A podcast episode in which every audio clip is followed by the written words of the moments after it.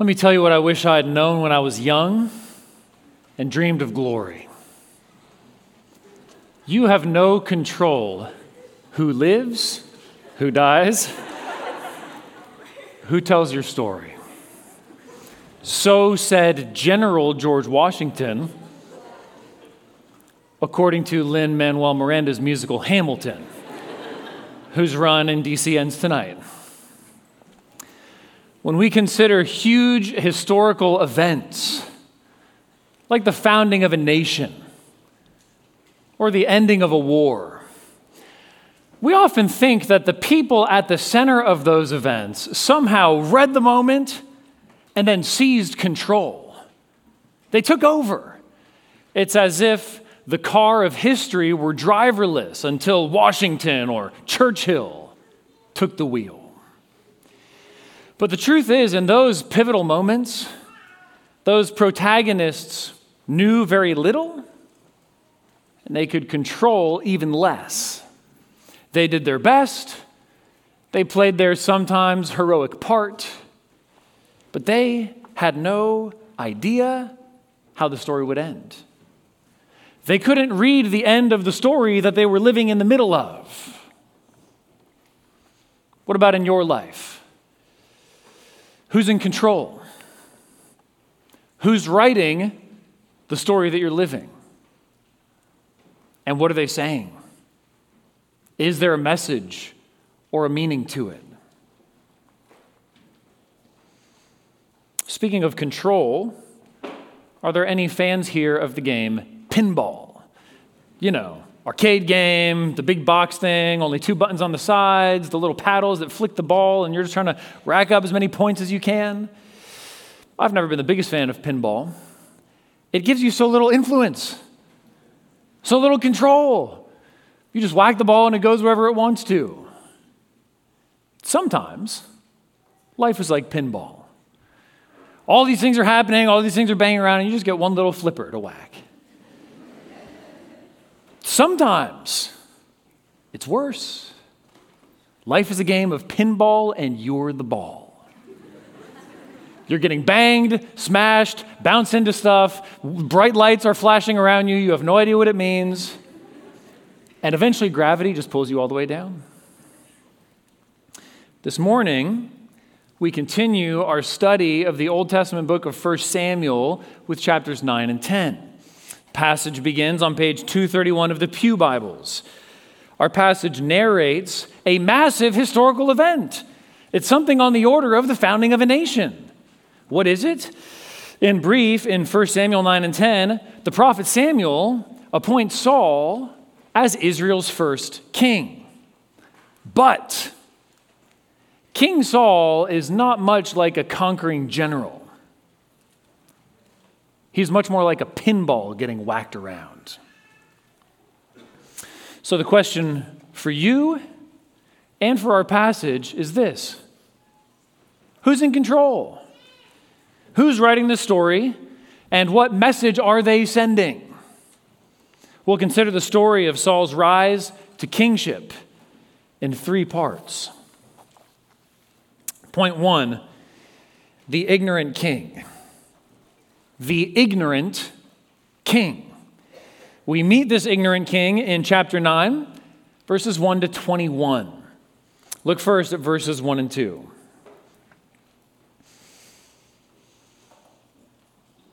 There was a man of Benjamin whose name was Kish, the son of Abiel, son of Zeror, son of Bekorath, son of Affia, a Benjaminite, a man of wealth. And he had a son whose name was Saul, a handsome young man. There was not a man among the people of Israel more handsome than he. From his shoulders upward, he was taller than any of the people. Saul is a tall, good-looking guy from a strong family. If you're judging by appearance and pedigree, he's a good candidate for leadership. This is what psychologists call the halo effect, that people are more likely to approve of and more likely to follow somebody who's tall and good-looking compared to the alternative. And that's regardless of their fitness for the job. The people wanted a king, so the Lord gave them someone who looked every inch a king. They wanted a military head, so God gave them someone who could stand up at the head of the troops and everybody would know who's in charge. Verses 3 to 4 really start our story by sending Saul off on a quest. Now the donkeys of Kish, Saul's father, were lost. So Kish said to Saul his son, "Take one of the young men with you and arise, go and look for the donkeys." And he passed through the hill country of Ephraim and passed through the land of Shalisha, but they did not find them. And they passed through the land of Sha'alim, but they were not there. Then they passed through the land of Benjamin, but they did not find them. For an ancient farming family, losing some donkeys is losing a valuable and a crucial asset. It's like losing a pickup truck, or in modern city terms, losing several months' worth of paychecks all at once. So this is a big deal. Saul's father entrusts it to him, and Saul demonstrates a good kind of obedience and honor to his father by going off in quest of his donkeys. This is a good sign so far about Saul's character. And he also takes one of his servants along, and he goes looking for the donkeys, but he doesn't find them. By verse 5, Saul's ready to give up. Look at verses 5 to 10. When they came to the land of Zoph, Saul said to his servant who was with him, "Come, let us go back, lest my father cease to care about the donkeys and become anxious about us." But he, that is the servant, said to him, "Behold, there's a man of God in this city, and he is a man who is held in honor. All that he says comes true. So now let us go there. Perhaps he can tell us the way we should go." Then Saul said to his servant, "But if we go, what can we bring the man? For the bread in our sacks is gone, and there is no present to bring to the man of God. What do we have?" The servant answered Saul again, "Here, I have with me 1/4 shekel of silver, and I will give it to the man of God to tell us our way. Formerly in Israel, when a man went to inquire of God, he said, 'Come, let us go to the seer.' For today's prophet was formerly called a seer." And Saul said to his servant, "Well said, come, let us go." So they went to the city where the man of God was. Saul accepts his failure and he wants to head home so he doesn't needlessly worry his dad. But his servant is more resourceful. The servant knows of a prophet. They can ask for help. Okay, well, but what about the customary gift you would give to the prophet as an honorarium, to recognize his services? Aren't they out of money? Well, no, not quite. There's 1/4 shekel of silver left. The picture here resembles a couple of P.G. Woodhouse's fictional creations, Bertie Wooster and his butler Jeeves. Bertie is a young nobleman. He has all kinds of money and family resources, but he always gets into trouble and he has no idea what to do. Jeeves is nearly omnipotent, nearly omnipresent, and he always rescues Bertie from his troubles.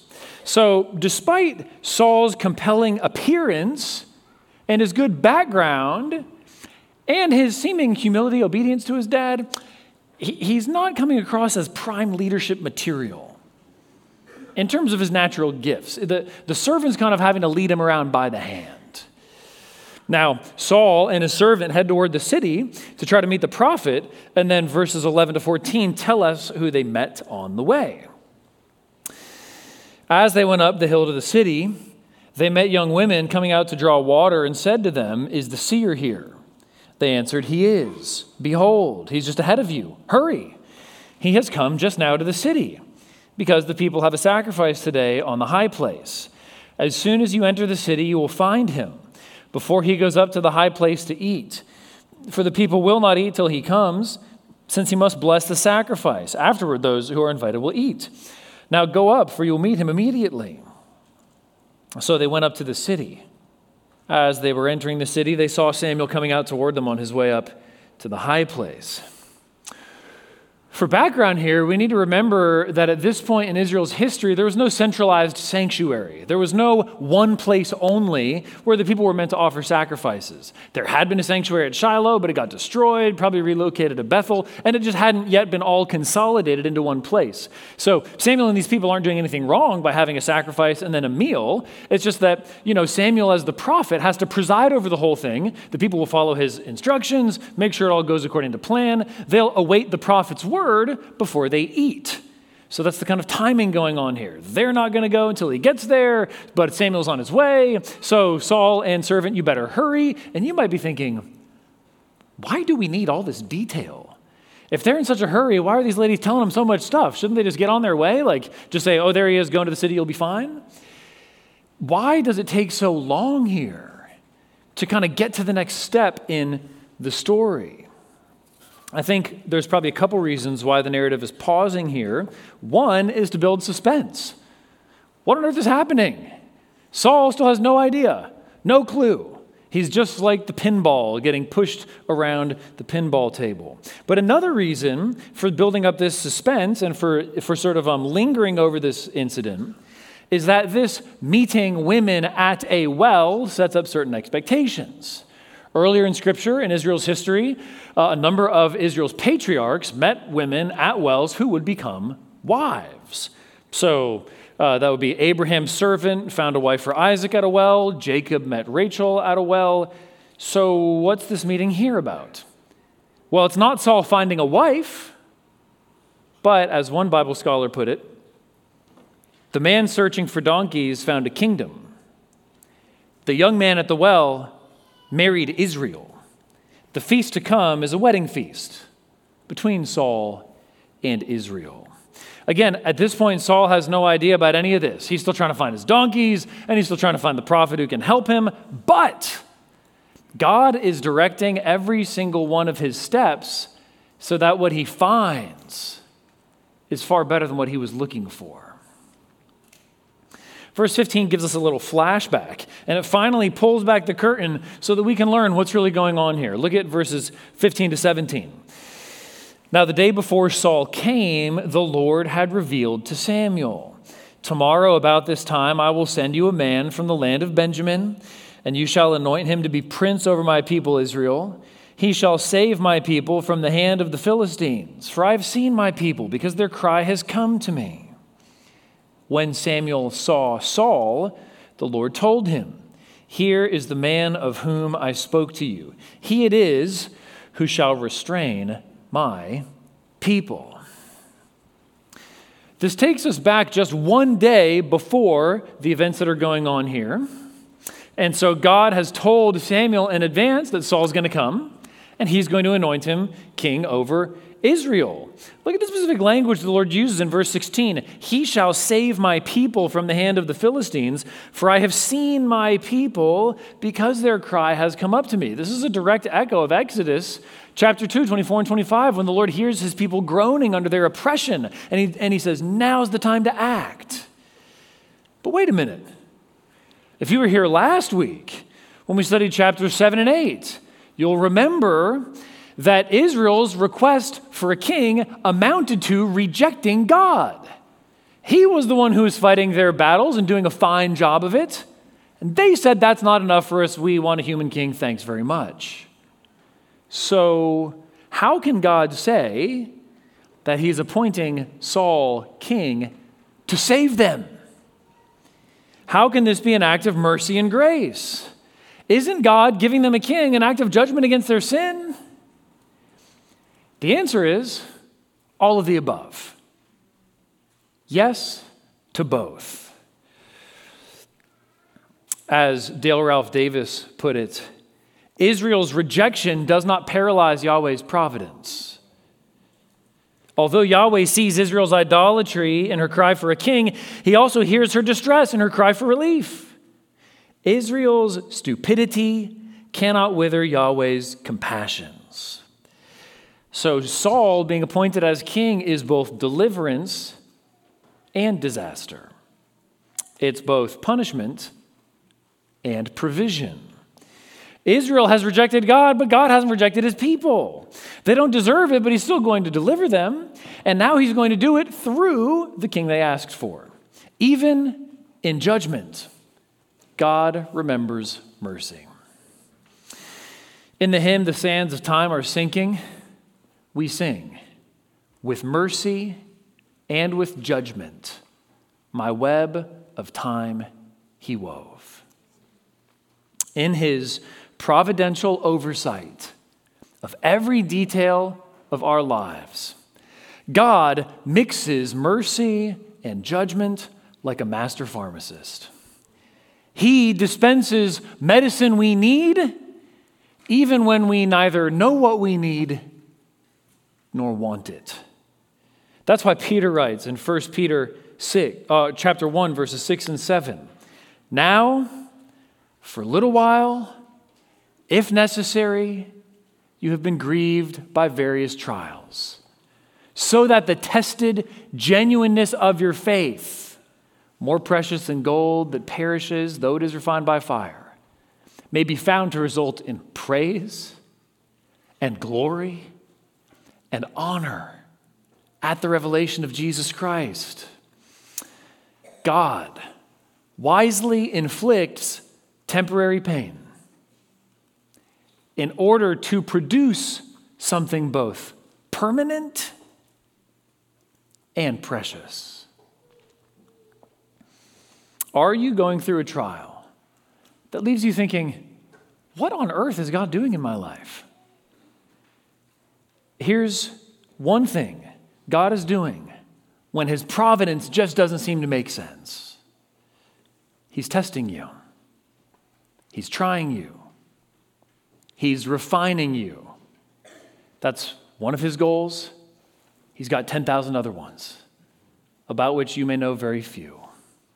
But what God is doing is refining you, testing you, purifying you, in order in the end to deliver to you an even greater eternal reward. That's what he's about in hard and seemingly nonsensical providences in your life, if you are trusting in the Lord Jesus Christ. So Saul, at this point, still has no idea what's happening, but Samuel does, and then they finally meet in verses 18 to 21. "Then Saul approached Samuel in the gate and said, 'Tell me, where is the house of the seer?'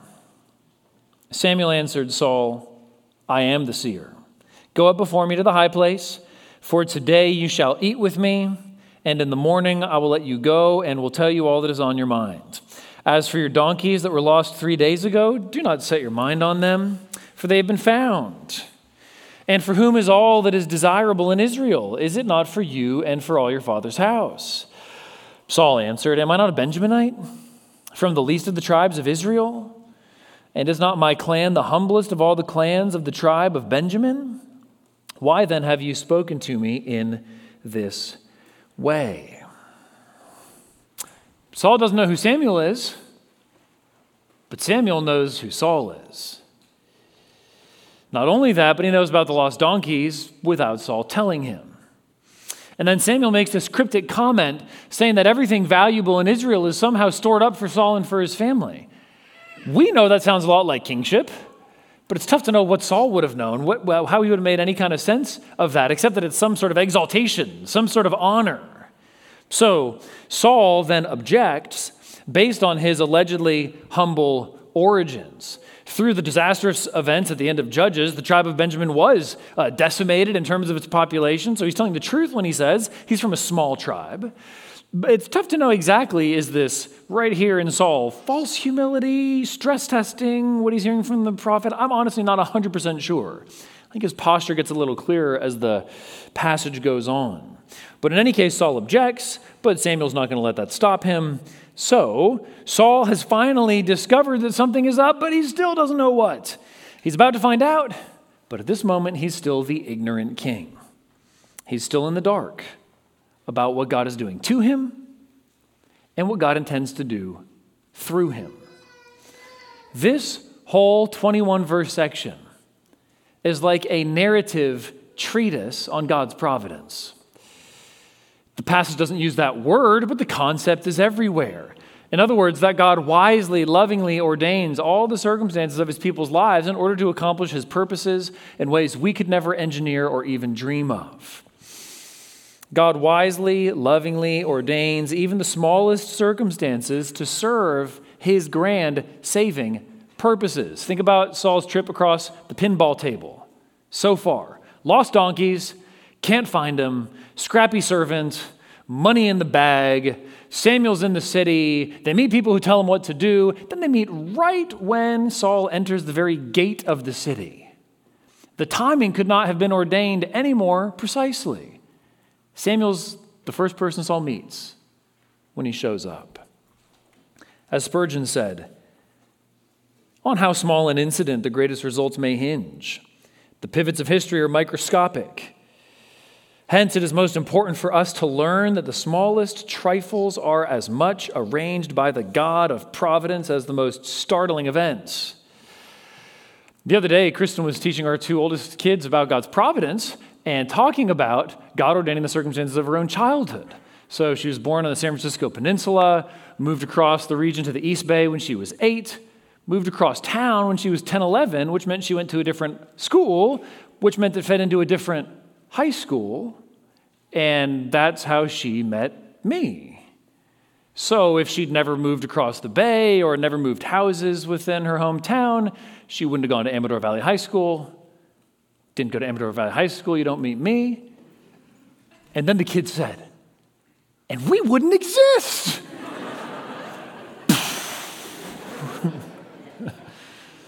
Think about how much the most significant events in your life hinge on things over which you have little or more often no control. But God is in control. When you reflect on and wrestle with God's providence, in what ways are you tempted to go wrong?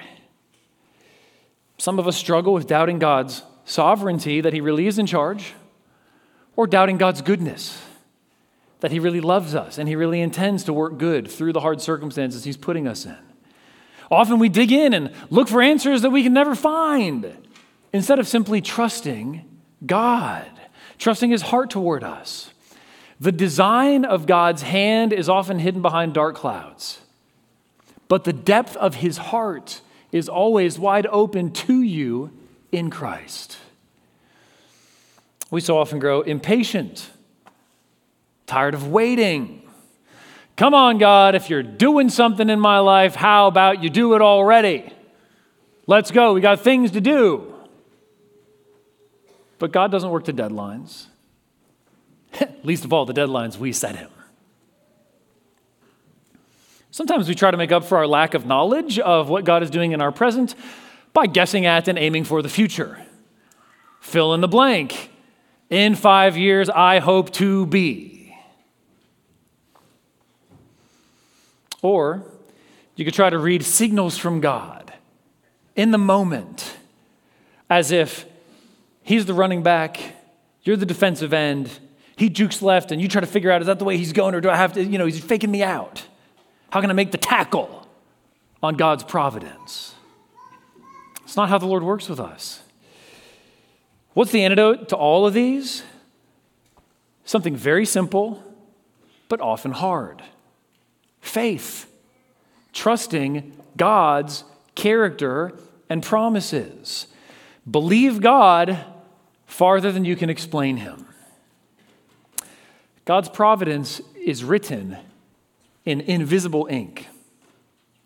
There is a meaning, there is a message, but he has not promised to give any of us the solution that will reveal it until we see his face in glory. When you're as ignorant as Saul about what God is doing in your life, what can you do? Trust him. Point 2, the anointed king. The anointed king. This will take us from chapter 9, verse 22 to chapter 10, verse 16. We'll see first how Samuel anoints Saul, and then how God himself provides a very different kind of anointing. The story continues with the sacrificial banquet in verses 22 to 24. Then Samuel took Saul and his young man and brought them into the hall and gave them a place at the head of those who had been invited, who were about 30 persons. And Samuel said to the cook, "Bring the portion I gave you, of which I said to you, put it aside." So the cook took up the leg and what was on it and set them before Saul. And Samuel said, "See, what was kept is set before you. Eat, because it was kept for you until the hour appointed, that you might eat with the guests." So Saul ate with Samuel that day. Samuel ushers Saul into the banquet, sits him at the head of the table, and then here's the real giveaway. He instructs the cook to bring out what he had him set aside beforehand. Aha! Saul is walking into some kind of divinely prepared situation. Only now does he learn that Samuel's been planning ahead for his arrival. Only now does Saul begin to realize that he is on a divinely constructed conveyor belt towards some honored destination, but he still doesn't even know what that destination is. He gets one step closer in verses 25 to 27. And when they came down from the high place into the city, a bed was spread for Saul on the roof, and he lay down to sleep. Then at the break of dawn, Samuel called to Saul on the roof, "Up, that I may send you on your way." So Saul arose, and both he and Samuel went out into the street. As they were going down to the outskirts of the city, Samuel said to Saul, "Tell the servant to pass on before us. And when he has passed on, stop here yourself for a while, that I may make known to you the word of God." You might have as little idea what God is doing in your life as Saul did. But the same source is writing the script. The same source is in charge of how your story is unfolding just as much as Saul's. Now, you quite likely, almost certainly, I think it's pretty safe to say, have not had specific prophetic revelations given by an authorized prophet of God to tell you exactly what's going to happen in your life. But you've been given in God's word a sufficient storehouse of wisdom for understanding exactly what God requires of you and exactly how he'll enable you to do that for your whole life or until Jesus comes back, whichever happens first.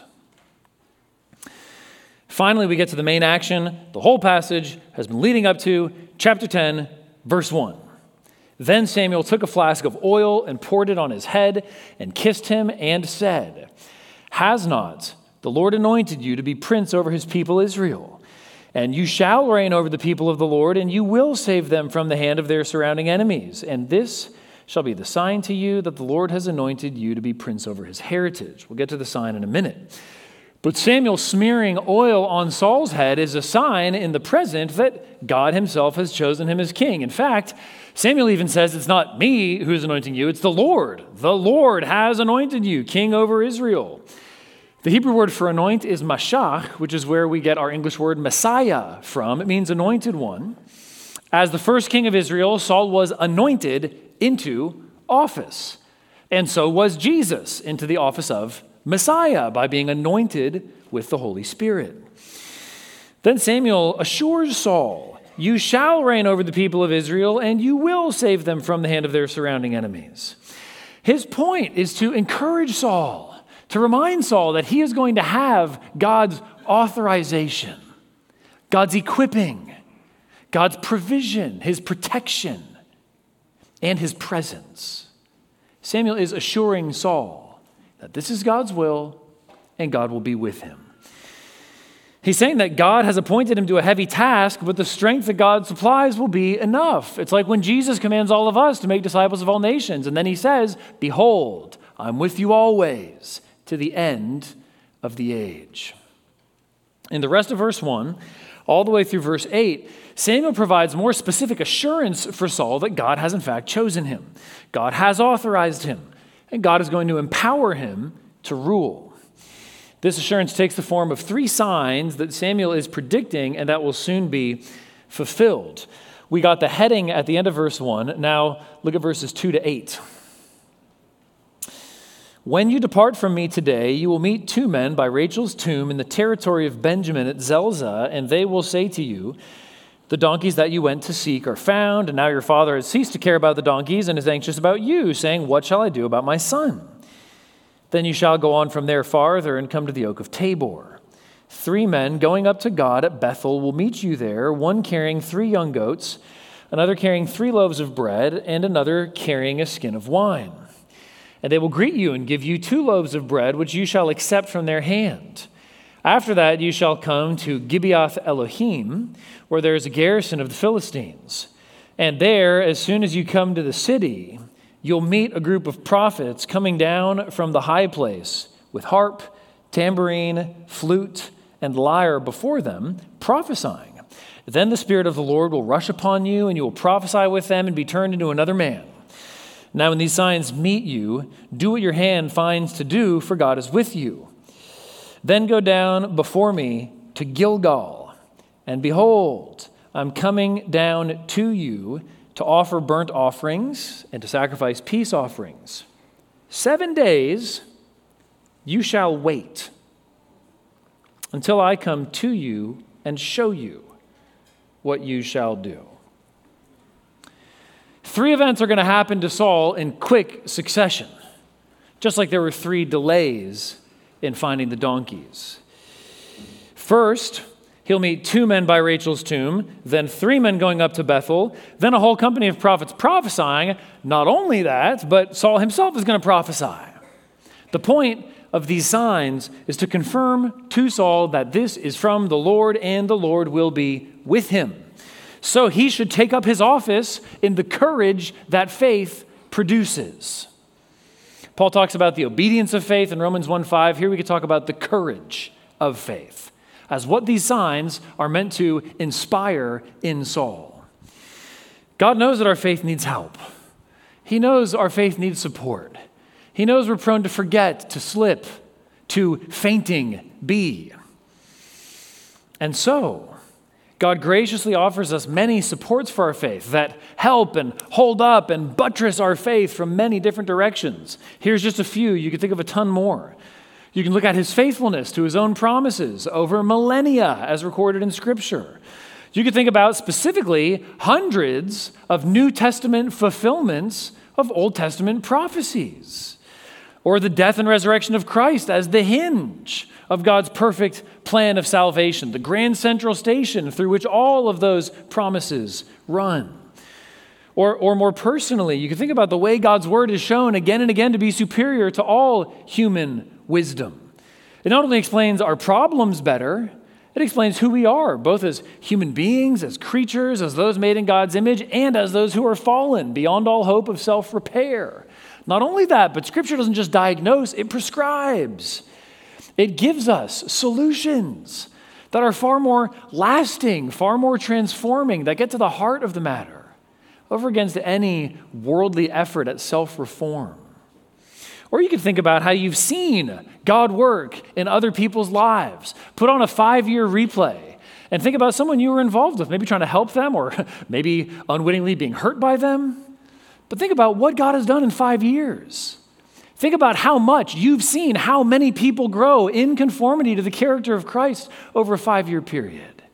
God is powerfully at work.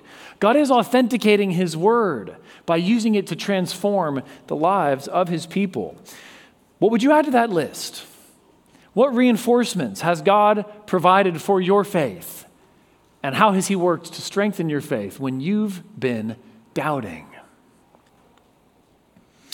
If you're here this morning and you are not a follower of Jesus, you don't understand yourself to be a Christian, don't think you're a Christian, we're very glad you're here. You're welcome at any of our services. I hope that one element of this passage that's maybe intriguing to you is that God is not asking Saul and he's not asking us for a blind leap into the dark. Faith is not the disabling of rational faculties. It does take trust. It does take commitment. Nobody can be argued into the kingdom of God. But at the same time, God graciously condescends to give us reason after reason after reason to trust him, to take him at his word.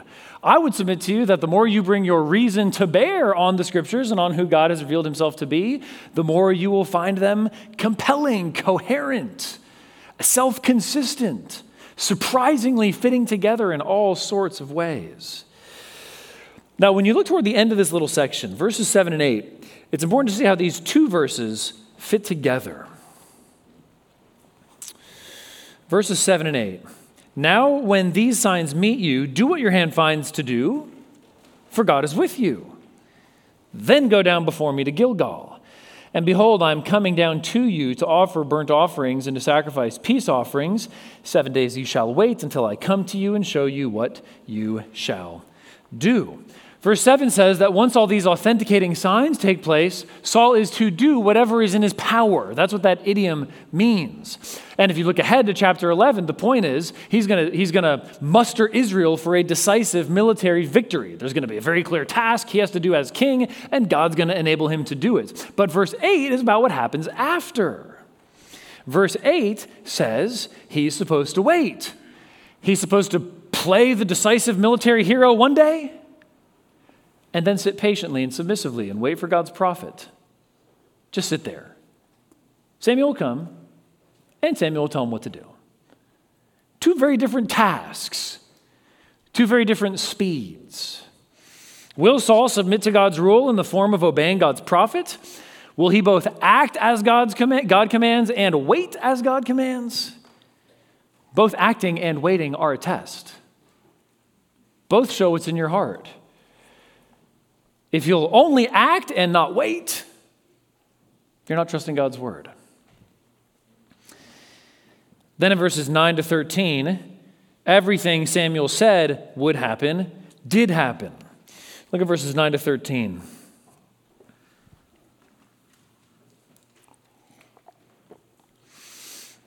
When he turned his back to leave Samuel, God gave him another heart. And all these signs came to pass that day. When they came to Gibeah, behold, a group of prophets met him, and the Spirit of God rushed upon him, and he prophesied among them.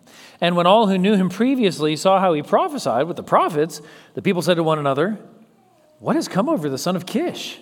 Is Saul also among the prophets?" And a man of the place answered, "And who is their father?" Therefore it became a proverb, "Is Saul also among the prophets?" When he had finished prophesying, he came to the high place. The whole point of Saul prophesying is to show that God has poured out his Spirit on him. God has brought about a change in Saul in keeping with his change in office. What kind of change? We'll get to that in a second. In verse 11, the proverb asking, "Is Saul also among the prophets?" is simply registering surprise. It doesn't mean that Saul was like the worst kid in Sunday school and you never think he'd become a prophet. You know, it just means this is different, this is new, this is a change. How did this happen? It's just saying God did something. Who knows? Now, the big question, as I mentioned in this section, is this. What happened when the Spirit came upon Saul? Three verses we need to look at closely. First, back in verse 6. Then the Spirit of the Lord will rush upon you, and you'll prophesy with them and be turned into another man. Then verses 9 and 10, when he turned his back to leave Samuel, God gave him another heart. And all these signs came to pass that day. When they came to Gibeah, behold, a group of prophets met him, and the Spirit of God rushed upon him, and he prophesied among them. Does all this mean that the Spirit right here and right now converted Saul? That this is Saul being born again. You might almost think of it from the language of he became another man, he was given a new heart. It almost sounds like it. But I don't think that's what's going on here. One key is the phrase rushed upon. The Spirit rushed upon him. Earlier in Scripture, the only times that the Holy Spirit is said to have rushed upon someone are with the judge, Samson, in Judges 14 to 15. Judges 14 and 15 use that phrase 3 times. Each time, the Spirit granted Samson extraordinary strength, and he delivered Israel from their military enemies. So the phrase is also used shortly after our passage in chapter 11, verse 6. And the Spirit of God rushed upon Saul when he heard these words, and his anger was greatly kindled. And then he starts taking this decisive action to muster Israel for battle. But then a similar phrase shows up twice more in 1 Samuel. First, in chapter 16, verse 13, when David is anointed king to replace Saul, it says, the Spirit of the Lord rushed upon David from that day forward. It seems there is a handoff of the Spirit's ministry. The Spirit is no longer with Saul. The Spirit has now rushed upon David. Also relevant, sadly, is in 1 Samuel 18:10, where a harmful or evil spirit rushes upon Saul and torments him. So the Spirit came upon Saul to equip him for the task of fighting God's battles as Israel's king. And then when God decided to appoint another king in his place, the Spirit left.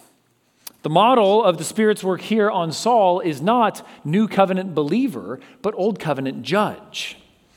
The Spirit did not take up permanent residence in Saul or renew his affections in a Godward direction. Instead, the Spirit's work on Saul is more like getting a superstar in the Nintendo game Super Mario Brothers.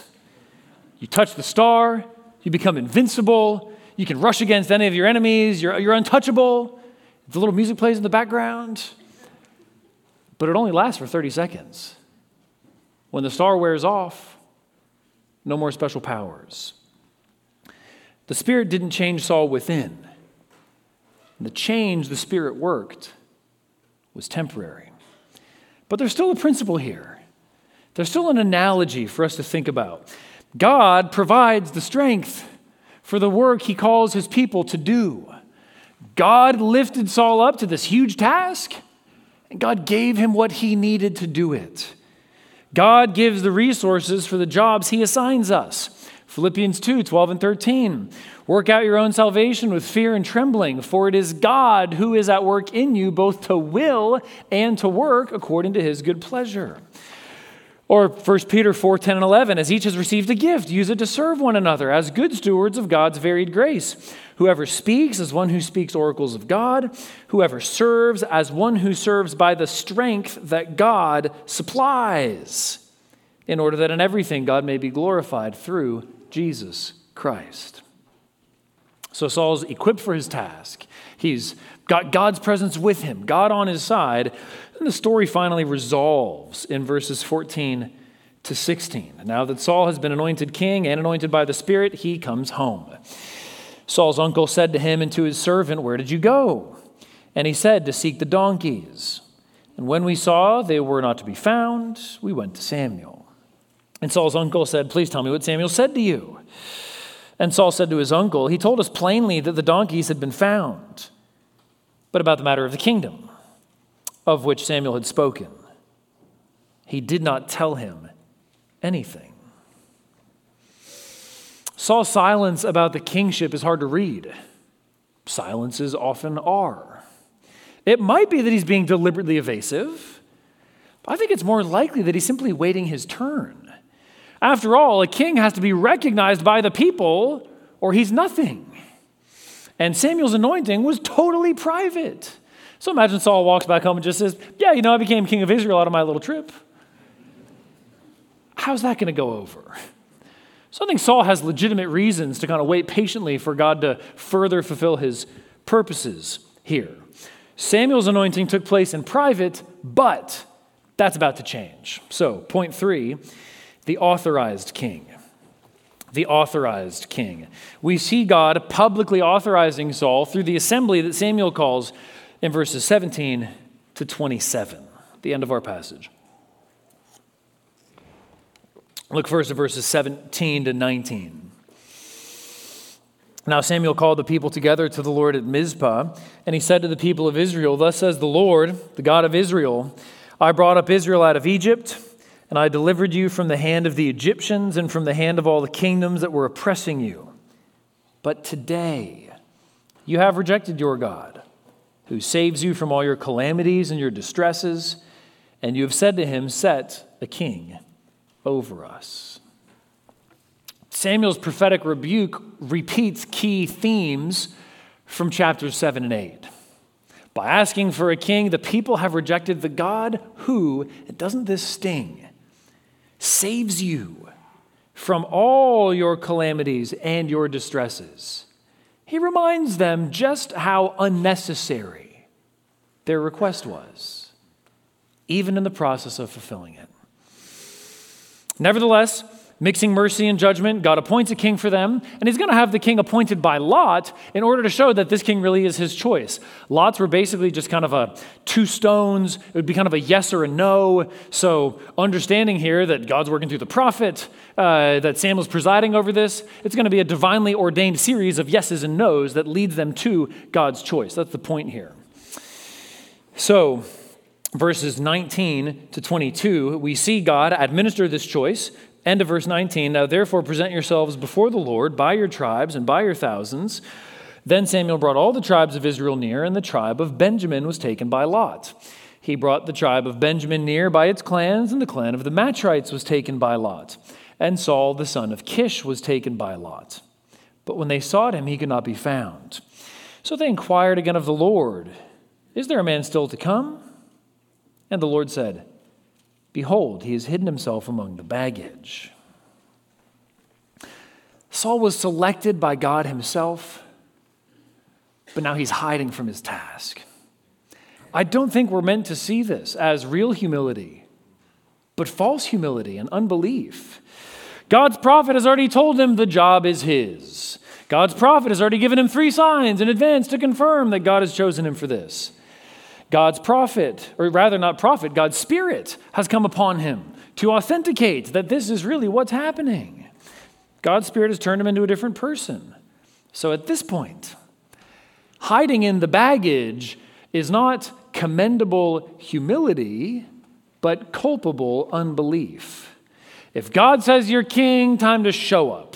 If God authenticates his word 3 times over, time to believe it. If God gives you his spirit in a supernatural manifestation of power, it's time to trust that he will sustain you.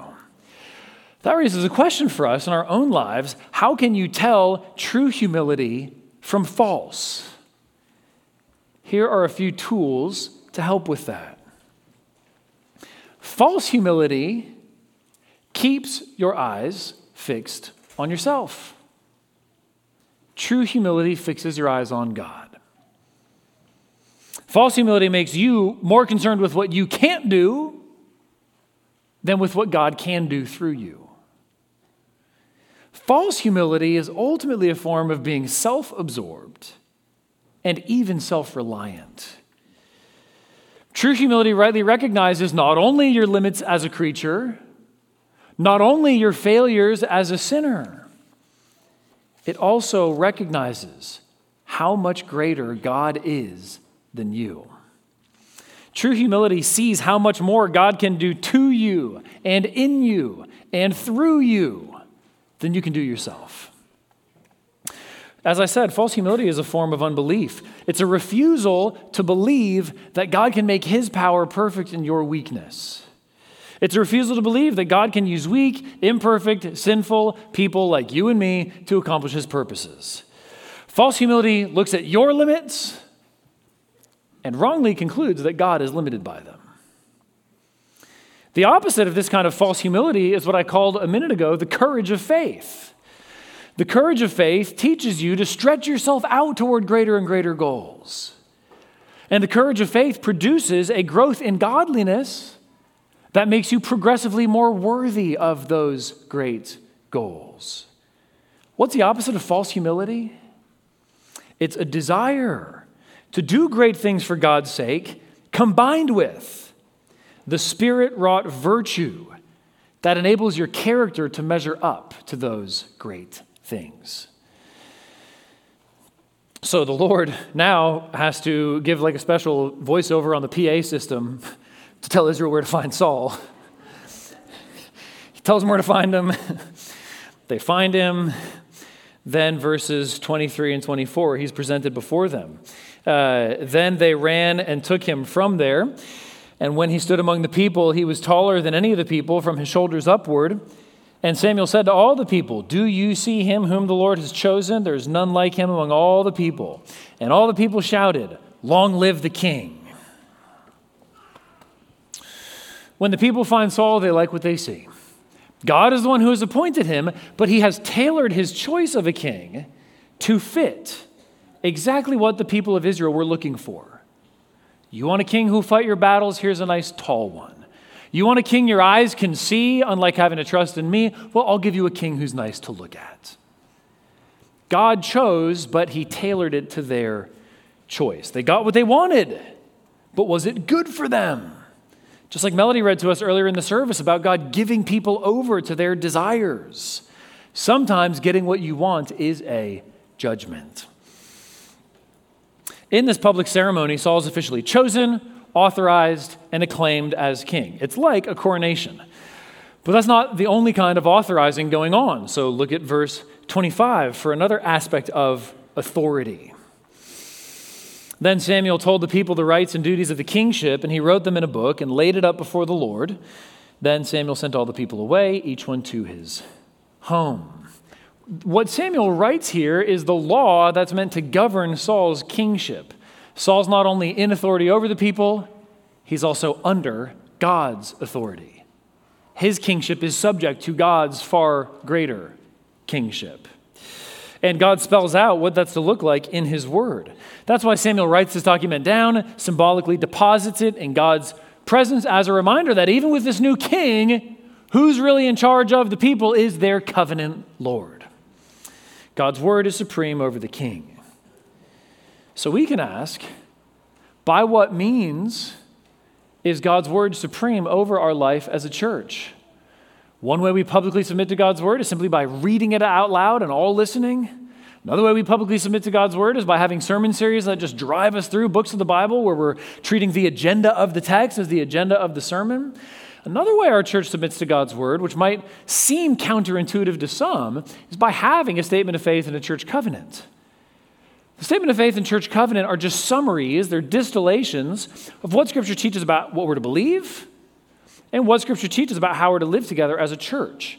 They're just documents that are useful for teaching and accountability and for everyone being able to say, this is what I believe, and this is how I am going to live together as a member of this church. Sometimes critics of such documents will portray them as instruments of control, of the many by the few. That's not at all how they work. This is instruments of accountability of every member to every member. These are tools by which the whole church body can help each other submit to God's word and what we believe and how we live.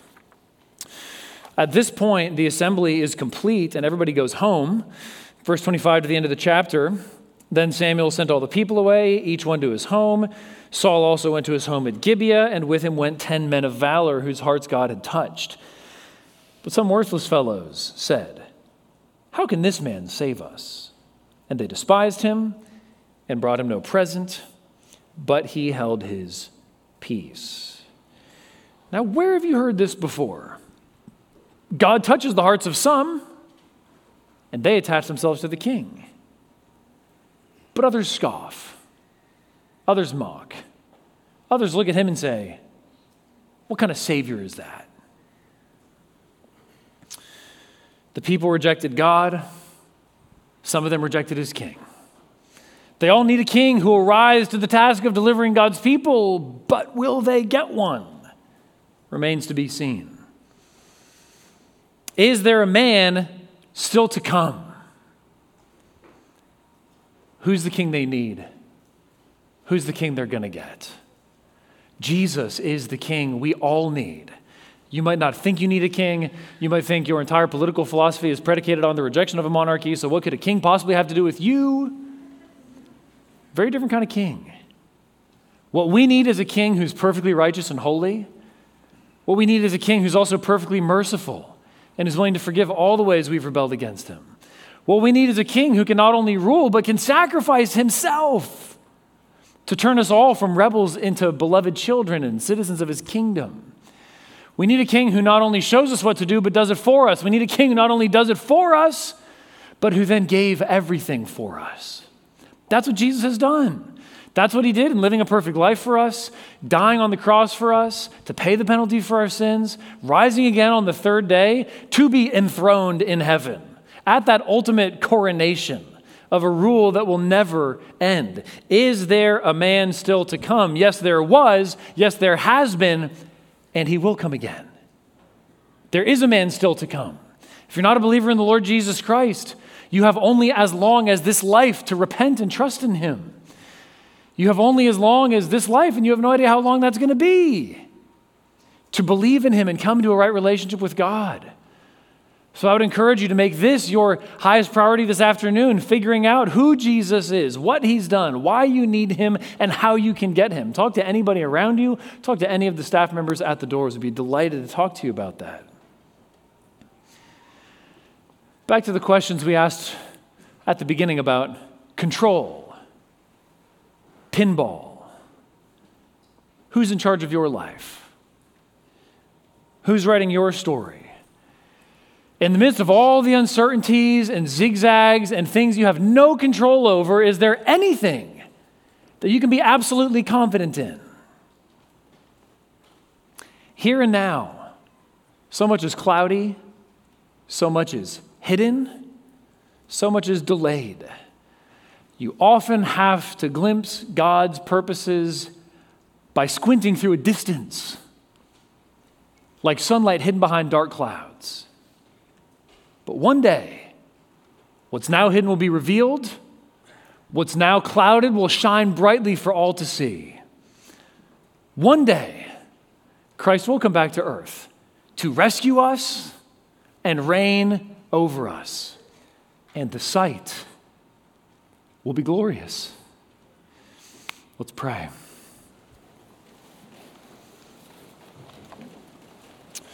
Heavenly Father, we pray that we would trust in and submit to your sovereign goodness and how you ordain all the circumstances of our lives. And we pray that we would trust in Jesus, the King you've sent to rescue us, far better than any merely human king ever could. Father, we pray that we would acclaim him as king, that we would delight to honor him, and that our lives and how we speak and act would glorify him and declare his supremacy. We pray in Jesus' name. Amen.